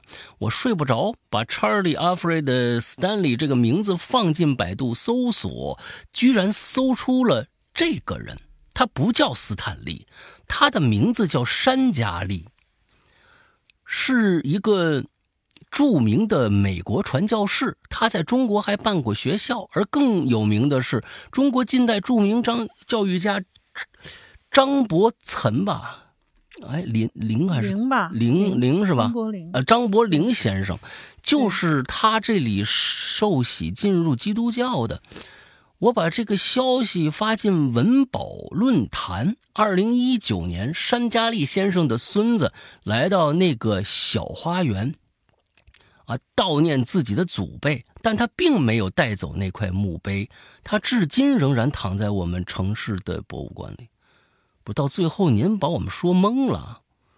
怎么了？啊，就是查理·阿弗莱德·斯坦利。和这个山佳丽是一个人吗？是一个人，是一个人，没错。但是有的时候，就是那个翻译在不同的年代翻译出来这个中文不是非常一样。就比如说咱们就是最初版本的那个呃《乱世佳人》那个飘，他呃他他的那个女主角当时的翻译叫做郝思嘉，但实际上现在那个英文翻译过来应该是斯嘉，应该就叫斯嘉丽。啊，那他的名字对，就是反正是年代对年代不同，翻译不一样而已。应该如果英文没错的话，应该就是同一个人，只是翻译的问题。消息发进了文保论坛，二零一九年。嗯啊，就这不是呃自己的祖辈，他没有，那就是说这是这个就是山家丽的老婆的墓碑，当年在那个时候他他自己立的墓碑，是这意思吧？嗯。啊，好吧，那就是拆那块的时候，有这么一块墓碑被当做废石头扔在边上了啊，然后被这个人发现，发现以后把它放在文保论坛，然后这个就进了博物馆了嘛。那一块就是因为还是一个比较著名的名人的墓碑，就放到博物馆里。我查了一下，这个地方在天津，然后它是。天津安定医院的前身就是那个吴家窑的那个那个哦哦，OK，确实当时是一个神经病医院。OK OK OK OK，好吧好吧，呃，这个这个呃这块墓碑的故事啊，嗯，对，挺好，嗯，好，下一个，好，嗯，下面下面两个吧，两个都挺短的。呃，下一个是露西，救命，不是做梦吧？上次跟龙鳞小姐姐推荐的恐怖小说竟然真的开始更新了啊！对对对对对，也感谢感谢你又突然留了个言，因为我突然想不起来是谁给我推荐的这本书了，就是呃最近直播正在讲的那个金一彩的那个鬼那本书，十个小故事，确实都是每一个都有意想不到的反转，挺有意思的那个嗯那个故事。然后他说：“那个，呃，推荐的这本恐怖小说竟然真的开始更新了，从没想过想讲这个。我们龙鳞真的是宠宠粉 top one 啊！没有没没没有，真的是很好的书。激动的心，颤抖的手啊！点开会员专区，不舍得听啊。话说这部小说还是我上学的时候读的，现在已经不记得具体情节了，啊，正好回忆一下，只记得很好看，很适合龙鳞最近的风格，好像为你量身定制的。这这一定又是一部优秀作品。洞洞。”呃，什么是洞洞的？本来想着更新完了一起听，可是还是没忍住啊！我宣布 YYDS 版本已经诞生了。此条留言可能不符合主题，只想第一时间表达喜悦的心情。不读也没关系，反正大林看到就行啊！对，看到啦。嘻嘻爱鬼影，今天是愉快的一天，也祝两位主播开心。嗯，不错不错啊！真的是很感谢同学们给我们推荐很多优秀的书啊！嗯嗯嗯，好，好，下一位同学刀疤兔。看到这个标题，突然想起之前的新闻，分享一下。二零一六年，英国演员艾玛·沃尔森，也就是《哈利波特》里的赫敏，他在外交媒体上发文，在伦敦地铁，呃，他在伦敦地铁里藏了一百本红色封面的书啊，并在书里加有留言纸条，请大家捡到这些书，希望大家能利用通勤的时间读会儿书。当时媒体都沸腾了，大部分网友都是很可惜自己当时没有身在伦敦，无缘捡到这些书。嗯，一时之间地铁上书香四溢。当时窦文涛还在节目里点评过这件事儿呢。其实还真的希望能够在北京地铁，北京地铁能有一个这样阅读的旅程。其实看了这话题，还真没什么故事啊。捡到过手机，在出租车上面，当时因为不是智能机，所以很方便，能打开。联系到了手机上最近联系人，给失主快递过去了。失主对我最一开始也是极其不信任，好在收到手机之后有了很大的转变。其实看到“捡”这个字儿啊，第一时间就是想着是捡漏，然后就想起了捡红包，联想到了台湾第一部剧《冥婚》，又叫《失忆》，相信大家都已经看过了。主角吴康仁最近可是热门演员啊，演技也很不错。今年他参演的一部新剧叫《此时此刻》，该剧讲了在疫情时空背景下，人们的距离虽然发生了变化，但也产生了新的连接。嗯，经历数月的隔离而发展出的十个城市爱情故事，里面还有小 S，有兴趣的可以看看啊。小 S 小 S 跟吴康仁有一段很啊，对你们自己去看吧的戏。嗯，这次我完全是来划水的。最近疫情还是很严重啊，对，新的一轮起来了。嗯，都是冲着孩子来的，什么支原体、荷包、甲乙流、流感啊，各个医院儿科爆满。我也是排了七个小时才看上了急诊，在这个时间还是呃，在这个时间还算是幸运的，所以大家都要好好保重身体，身上也要注意啊。最近操劳的事儿特别多，保重身体。我很好奇这一期大家会有什么奇特的经历分享呢？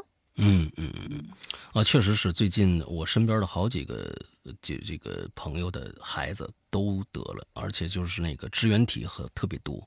其实支原体比较麻烦，它和那个甲甲乙流啊、流感啊什么这些都不不是一样的。支原体它是一个，它也是一种，但是它跟那个流感那些细菌不一样，它带来那个那个治疗就比较相对来说比较麻烦，所以大家尽量最近孩子都多戴戴口罩。啊，多戴戴口罩，这就传染性也挺强的啊。嗯，好吧，这个就刚才他说这个啊，伦敦的这个一百本书啊。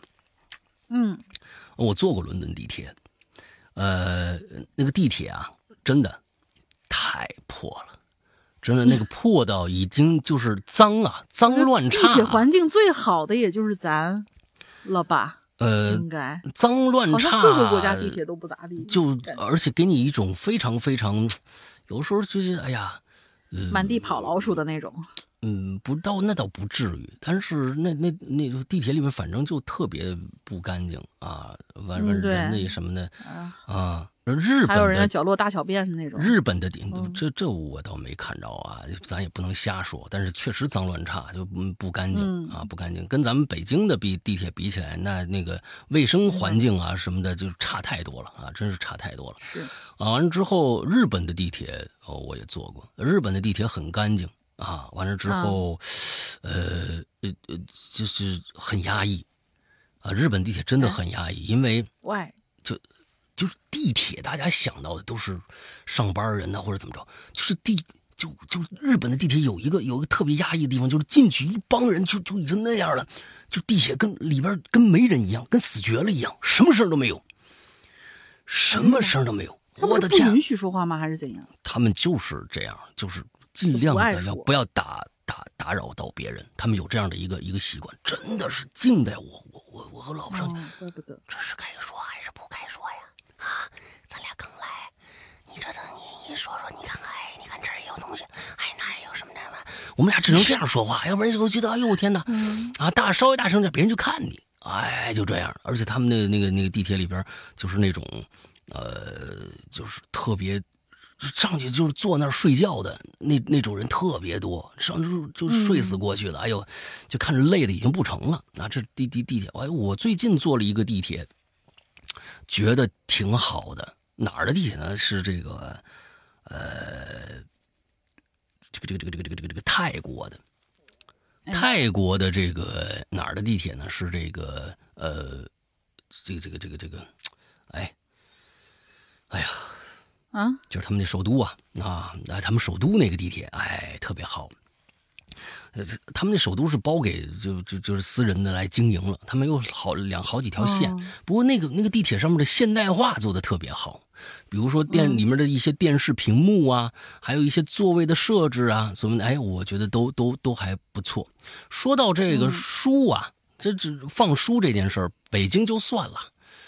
北京就算了，就北京哪有哪有能看书的那个？日本也算了，那那里面挤死，那哪有能看书的地儿啊？捡起书，他他他也看不了啊！你这举起你举举都举不起来，你举个手机都费劲，是不是？哎，就就看书也就也就也就算了啊！所以，那这地铁呃是代表着，我是我是觉得代表着每一个国家的一些当地的一些文化的，很有很有意思。是啊，啊，一些公共交通啊，那就是你像那个。泰国那个地铁，哎，特别干净，很贵。泰国泰国地铁，呃，非常非常的贵，坐两站可能就六块多钱了啊，好像是我记得很贵。完了之后，但是呢，你要坐它下面的那个公共汽车，破的呀，简直是没没法弄。这这这这就是就是两两个哎贫富差异的感觉啊，嗯，好吧，下边下边俩吧。第一个就一下面一个，下面下面这段我有，下面这个我我也读了吧，然后最后那个挺长的啊。好，那下面这个是奔波呃爸波奔的马甲，两位大大好，我要 say 个 hi，因为我不爱捡东西，不过今年来鬼影四群捡了一群可爱的小伙伴儿，算不算呢？啊，算算算啊，你你你捡的是吧？人生人生路上捡了一堆朋友，哎，好吧，对，今天这是最后一个了是吧？呵，最后一个真不负众望，这么长啊啊，顶仨的。是大局有个飞翔梦，哎，永远十八岁的石阳哥和永远青春靓丽的大玲玲好，我是上周痛失网名的二群潜水员老许，什么意思？啊？我们上次干嘛呢？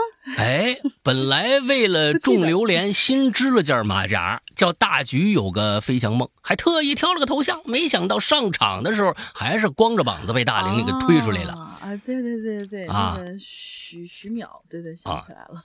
可怜可叹可悲呀！好了，哭诉完了。没想到这一期的榴莲话题又能中啊！来给大家讲讲我小时候的一件事吧。啊，好的。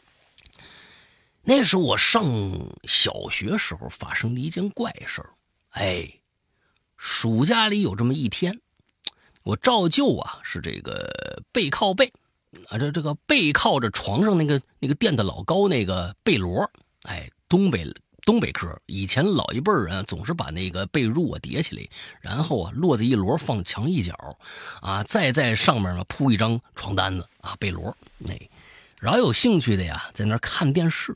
哎，哎呦！这电视里面再一次传来，就传来到女儿国的这个唐僧师徒，哎，就看这个女儿国这场戏。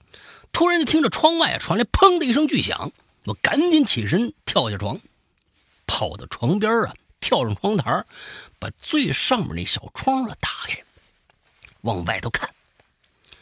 我们家四楼，窗外边正好啊，能够看到一条一一条。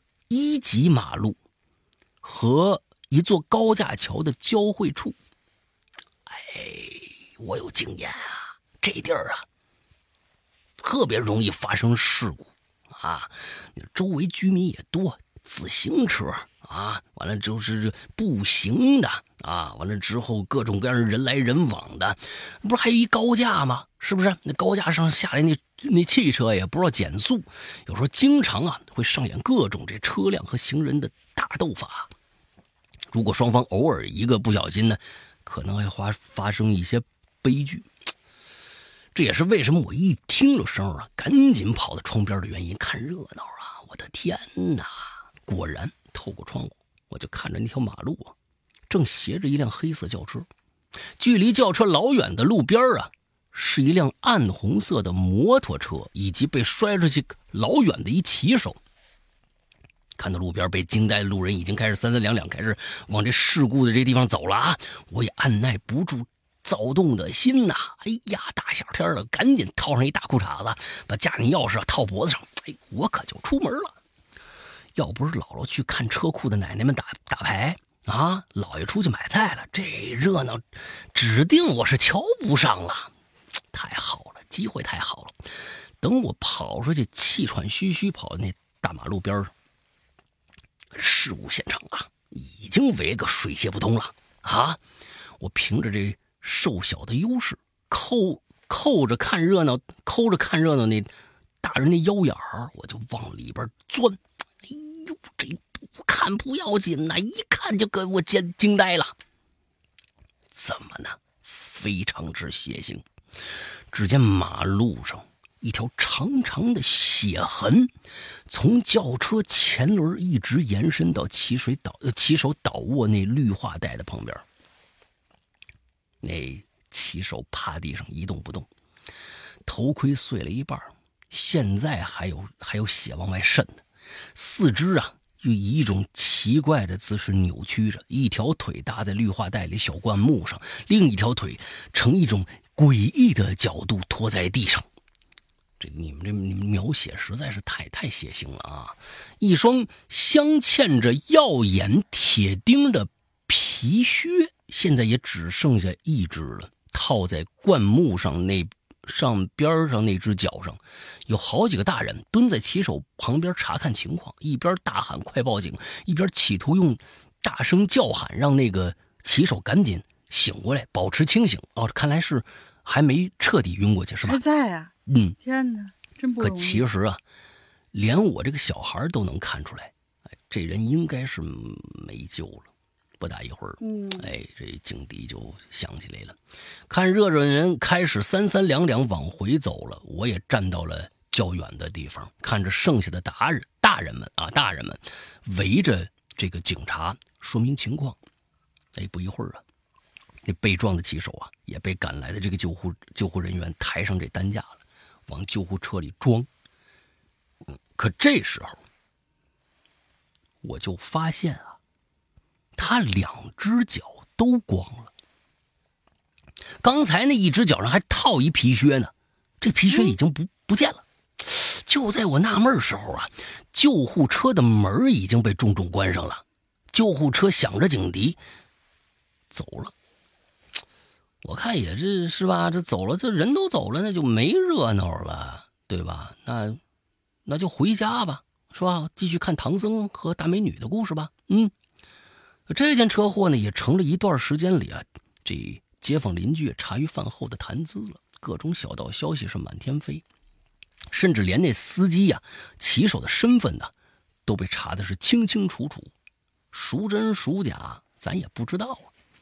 对我一个小学生来说，上学依然是啊高于一切的大事儿。每天早上七点，那雷打不动的背上书包往学校走呗，啊，走到一个月，呃，走到一个月后的一天。呃，直到一个月后，走到一个月，直到一个月后的一天啊！哎，每天上学啊，下学，上学下学，直到一个月后的一天。这天早上，我依旧迈着沉重的步伐走出家门，快乐的去上学。可当我走到一楼的时候，一出楼洞就看着我，楼洞外的石头台阶扶手上。站着一只银色猫头鹰，啊！我想霍格沃兹给我来信了吧？这这吧，这他是猫头鹰啊，是银色的，还银色的霍格沃兹给我来信了吧？啊！那全身雪白的羽毛在阳光的照耀下，几乎要晃晃瞎我的眼睛啊！啊！我是从来没在城市里边见过猫这个猫头鹰，即便到了现在，也只见过那么一次。哟，这小玩意儿侧头看着我，眼睛呃侧头对，侧身对着我，眼睛看着前方，似乎正盯着什么让他感兴趣的东西。我不由自主向前迈了一步，哎，这猫头鹰突然侧过头，对我咕咕叫了两声，展开翅膀，啪啦啦啦就飞了。我傻傻的望着它呀。直到再也看不着了，我这才回过神来，继续往前走。可刚走两步，我可就站住了。就在前方不远，楼下停着一排自行车，上边躺着一个人。哎，我定了定神啊，我一看呐，哎呦，这穿着，哦，认识。这好像是我们院里捡破烂那李狗子。这家伙平时就捡破烂为生啊，卖的钱全都换成那烧刀子二锅头灌进肚子里头去了，整个人呢每天就是醉醺醺的，但还猴精猴精的，秉承着一句“有便宜不占王八蛋”的至理名言，活了他妈三十多年，院人都烦死他了。哎，今天你看吧，这也不知道喝多少了，啊，又醉那儿了。这么想着，我也就迈步朝前走，可走到李狗子身边啊。哎，我就发现不对劲儿了。他那俩眼睛啊，瞪得圆溜溜的，鼻孔大张着，手和脚这个姿势也有点奇怪，两条腿别别扭扭的，一条搭一个自辆自行车车把上，另一条啊，当啷在半空。我盯着他那车把上那脚啊，我就看了半天。我就觉得这家伙，啊，怎么穿着一个耀眼铁钉的皮靴呢？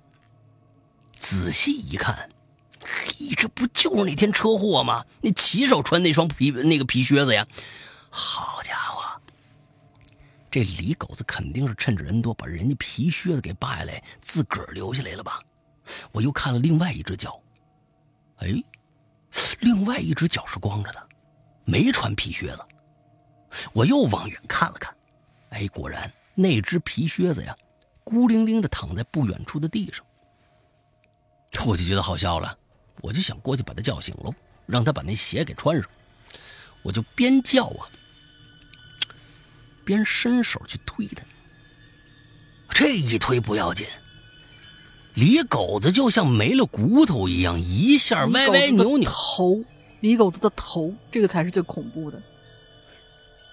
李狗子的头像没了骨头一般，一下子倒歪到了我这边哦，嗯，就是这颈椎好像没有啊，就是一推他，嗯，感觉脖子摔断了的感觉，吧嗒一下就往这边，同时嘴角也渗出了暗红色的血，我嗷嗷一声就叫出来了。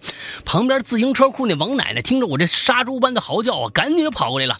一边看一看这情况，把我拉赶紧拉一边了，喊人报了警。没几分钟，警察救护车就到了，拨开围着李狗子尸体的人群，把李狗子抬担架上，装救护车里了。就在救护人员抬着李狗子往车上放的时候，我瞄了一眼，就发现李狗子的两只脚都是光着的。后来呀，听姥姥说，李狗子自从半个月之前，人就已经疯了。就是这事儿发生之前的半个月啊，嗯，我也不知道什么原因，天天啊啊，也不知道什么原因，天天往我们院里最高的那十三楼，啊，这楼有十三层，还有个老破的电梯，当时是我们这附近最高的建筑了，十三楼。关于这十三楼也有故事，以后再讲啊。哎，他就每天往这最高的十三楼跑，看电梯的大姨不让他上，他就爬楼。每次都站在十三楼那楼道那窗户前大呼小叫的喊什么“别碰我，别碰我”什么之类的，啊，他说你也用不着了，你就别别别管我了，你别碰我。哎，这就关键就是差不多就这这种话啊，嗯，哎，可谁也没想到啊。那天凌晨，他还真从十三楼上跳下来了。我就隐隐约约感觉这件事儿有什么不对。那双漂亮的皮靴子怎么莫名其妙的又不见了呢？半个月之后，我在院里啊，跟这个老姥爷啊乘凉。无意中就听着他们唠嗑了，说是院里头啊，哎，我们这大院分里外两个院说是院里那收废品的郑大妈，好像最近也疯了。德雷有一篇大长文，字数超了，实在抱歉，想把故事讲的明白点完整一些，一不小心就啊多了啊，辛苦。呃，大玲玲辛苦十八岁的石阳哥，我是大橘。大橘有个飞翔梦的大橘，上周呢被评为最佳，实在是兴奋了一把。谢谢帅帅的石阳哥，以后有机会再见啊！行，这这这篇其实也能也能变成今年最佳啊。对呀。但是上上一次确实选了你了啊，咱们这次就咱就挑挑别人。挑挑别人啊，因为确实是，我觉得今天这个喜欢这个故事啊，最后最好的一个故事是这个啊。说实在的，对呀，咱那咱就就是这个雨露雨露均沾吧，是不是？啊，雨露均沾吧啊。今天最佳呢，咱咱给那个谁吧，给这个这个这个这个，当时说的是这个这个这个呃，咱们的紫光剑。哎，紫光剑，哎，雨生结花吧，啊，这雨生结花这故事也不错啊。好，那大概就是这个样子啊。可惜呀，可惜这稿子留着下个月投多好，真的是。哎，对，嗯，呃，不错不错啊，这个故事也不错。嗯，好吧，今天就给雨生结花了啊，这这个今天最佳。那么最后再跟大家说一下。十一月马上就结束了，赶紧的，有仇的报仇，有有冤的报冤啊！赶紧去加会员去 啊！这这时间不多了啊，还有时间不多了。呃，另外一个就是安卓的朋友，现在安卓的呃 APP 呢，我们是可以，就是过去如果用我们的老版的 APP 呢，赶紧去换新的，因为我们的老版的马上就要废弃掉了啊，大家就永远听不了了。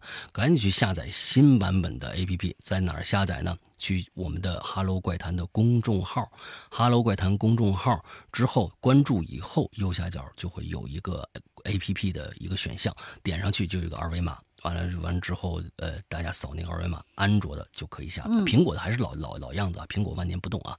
对，关键是最新的安卓的朋友，不过安卓的新用户如果要。这个注册新用户的话，现在我们还不支持新用户的注册，那你就要需要在我们的后台啊，在我们那个呃，就是安卓的，不是就是我们的公众号的后台给我们留言，把你的手机号留下来就行了，我们就可以为你这个去注册。好吧，大概是这个样子啊，大概是这个样子。那嗯，这个最后呢，还是希望大家去关注一下我们的会员啊，我们的会员在我们的 A P P 里边都是这个样子。呃，A P P 其实我们的 A P P 的主要内容是什么呢？就是现在每周五在各平台更新的怪藏啊，有一个新的栏目，每周五晚上都会更新一集。我们做了，其实我们是主业是做有声。音乐广播剧的，那我们做了呃，差不多是这十一年的音乐广播剧，现在快十二年了音乐广播剧了啊。